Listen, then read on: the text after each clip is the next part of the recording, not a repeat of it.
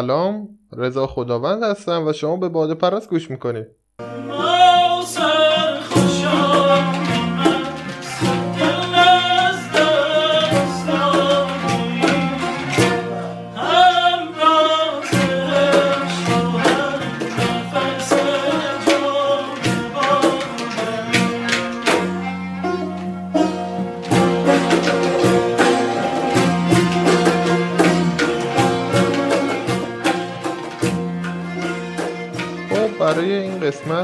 غزل شنیدنی و باحال رو انتخاب کردم که با هم بخونیم. آره اول شعر رو می‌خونیم طبق معمول و بعدم معنیش می‌کنیم دیگه. انتهای معنی شعرم می‌خوایم اجرای استاد شجریان از همین غزل رو با هم بشنویم. اگه دوست داشتید تا اونجا همراهمون باشید. و دیگه بیان یه راست بریم سراغش. غزل 364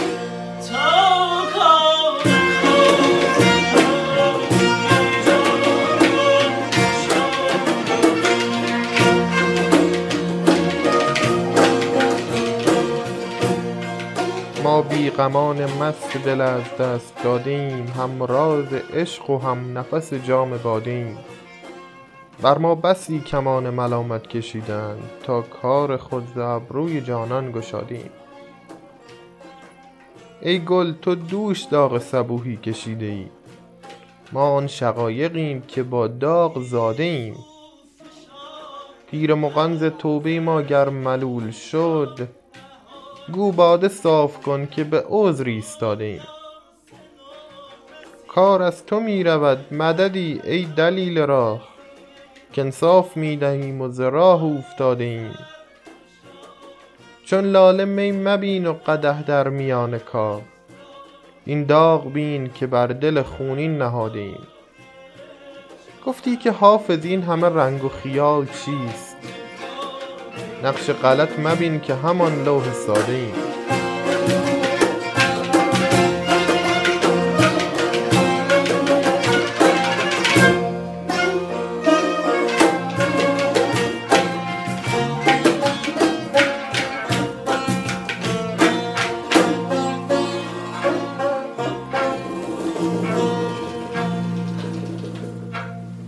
خب امیدوارم که از شنیدن این غزل لذت برده باشید. بیاد بریم ببینیم که معنی این غزل چیه و چه چیزی داخل این شعر برامون پنهان شده به نوعی. اول از همه یه سری چیزا هستش که باید راجع به حافظ و این غزل بهتون توضیح بدم تا بعد دیگه بریم سراغ معنی کردنش. ببینید حافظ پیرو شاخه ای از صوفیان بوده که اصطلاحا بهشون میگن ملامیان یا ملامتیان که اسم فرقشون یا گروهشون میشه ملامیه یا ملامتیه. اینا حالا داستان پشت این به قولن گروه زیاده. اینکه چه فلسفه ای داشتند و چه طریقتی داشتند چه راه و روشی داشتند برای زندگی کردن. ولی خیلی خلاصه اگه بخوام بهتون توضیح بدم این گروه معتقد بودن که باید برای رسیدن به معشوق که خداوند هست برای رسیدن به خداوند و برای رستگار شدن باید دائما انسان ملامت و سرزنش بشه. به این صورت که اینها در به قولن انظار عمومی در جلوی مردم عبادت هاشون دانایی هاشون و سوادی که داشتند رو مخفی می‌کردند و کاستی هاشون رو به مردم نشون می‌دادن. این جماعت با رفتارها و شیوه های غیر عرف خودشون رو به جامعه معرفی می‌کردند و از همین طریق از طرف جامعه ملامت می‌شدن.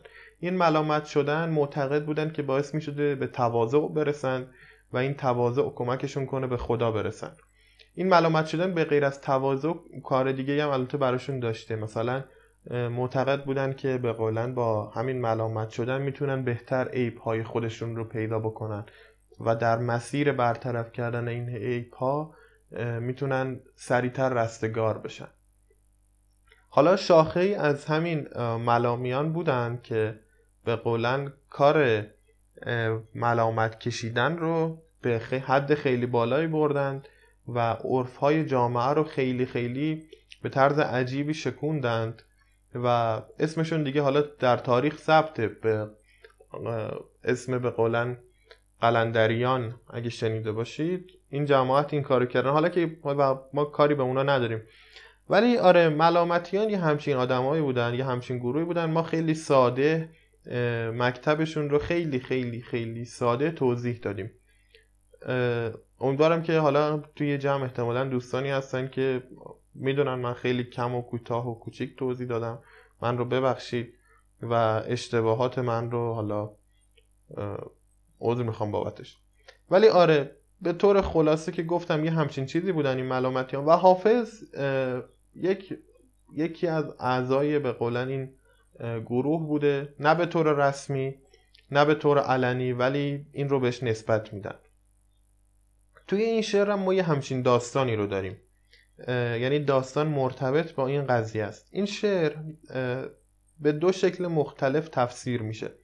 یکی از تفاسیری که برای این شعر در نظر می‌گیرن تفسیر تاریخیه که با استناد به اسناد تاریخی که وجود داره میگن حافظ این شعر رو نوشته برای به قولان روابطی که با شاه شجاع و تورانشاه داشته. و همچنین یه سری رقبا و حریفانی که داشته. و توی این شعر به قولن باشون صحبت می‌کنه و یه سری مسائلی رو به قولن به شیوه خودش توضیح میده. و حالا شکل دوم تفسیرش از همین بود عرفانی قضیه هست که امروز ما می‌خوایم به اون بپردازیم. و بخش جالبترش حداقل برای من همونه.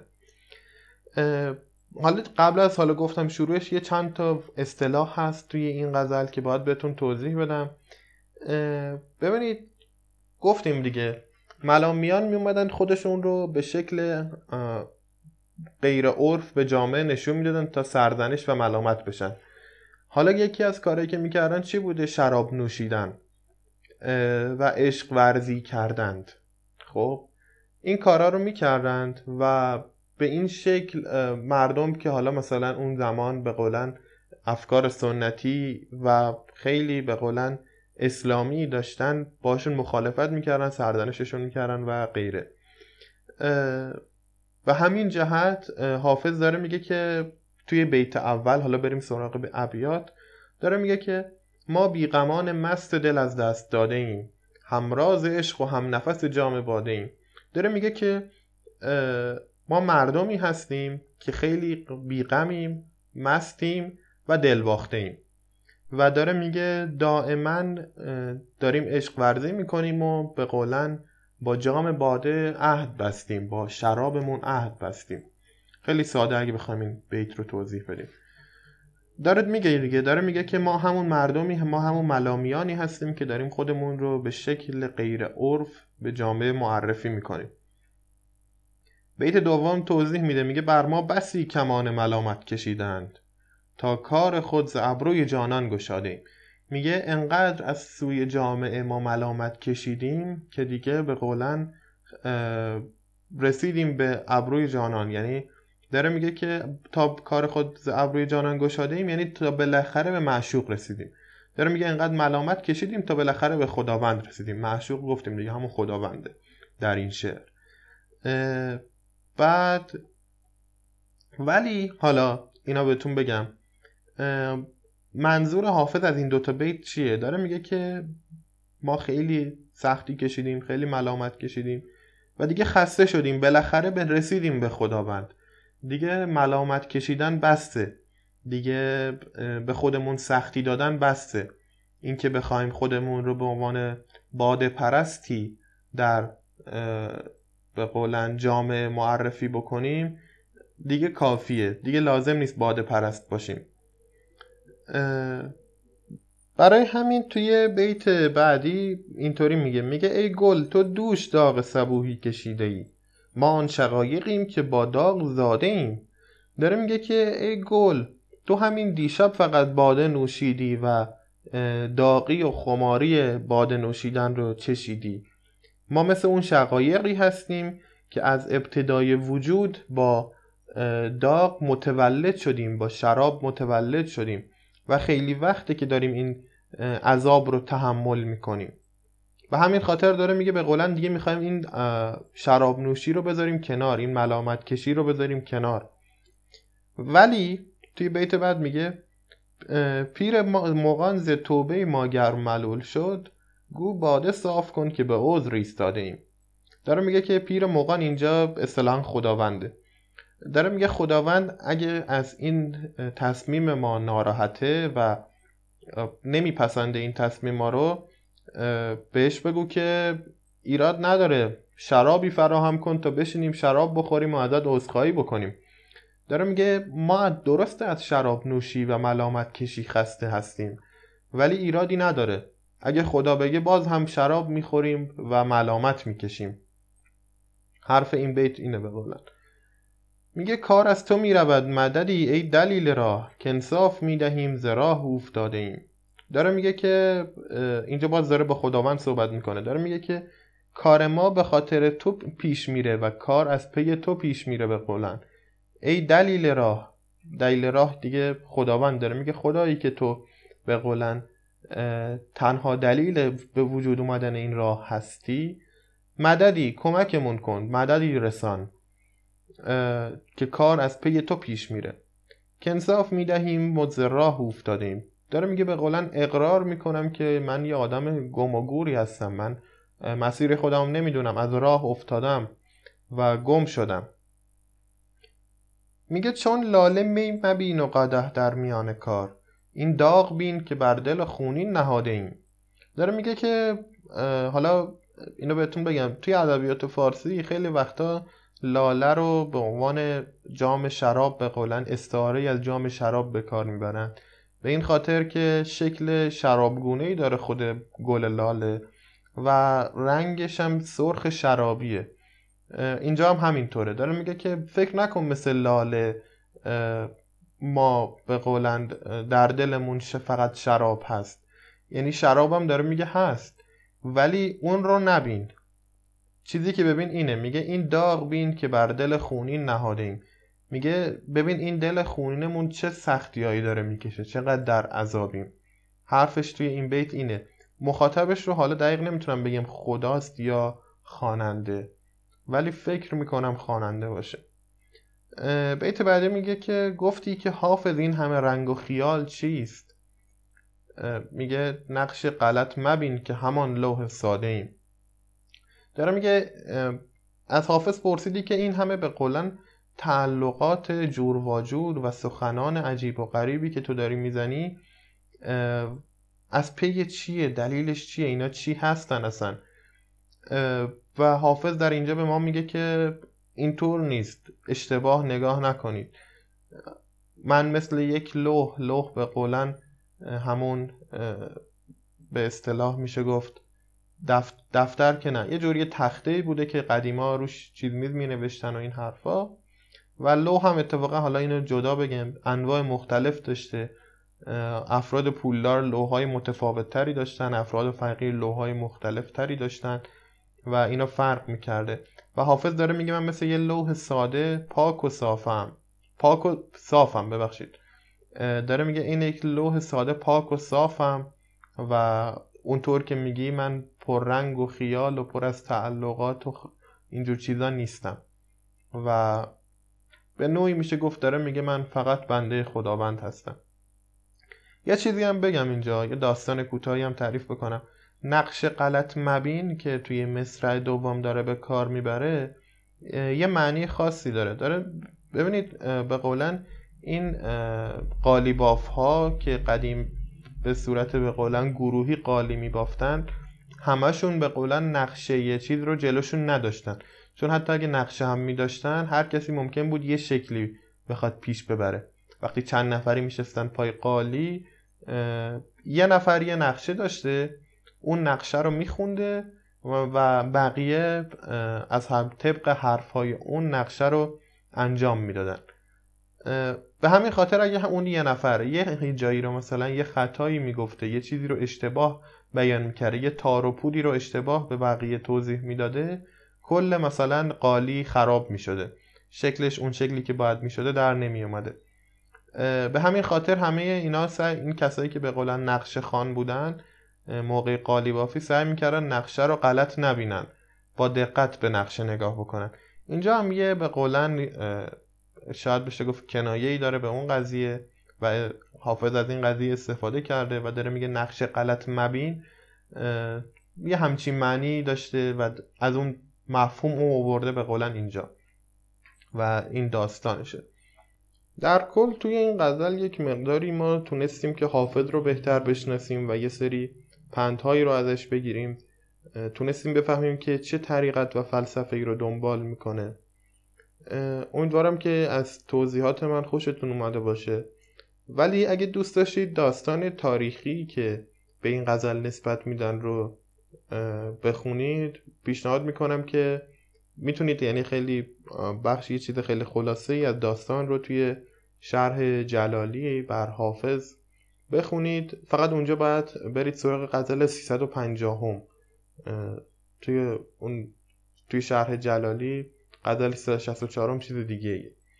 و آره امیدوارم که خوشتون اومده باشه. امیدوارم که بتونم به زودی با یه غزل دیگه مزاحمتون بشم.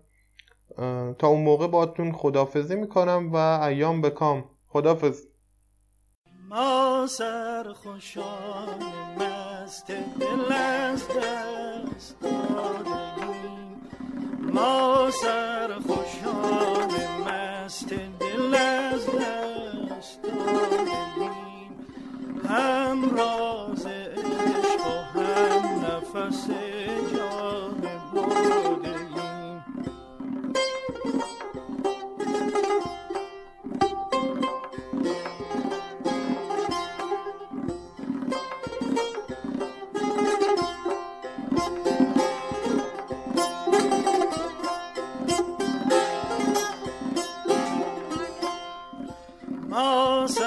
خوشحال.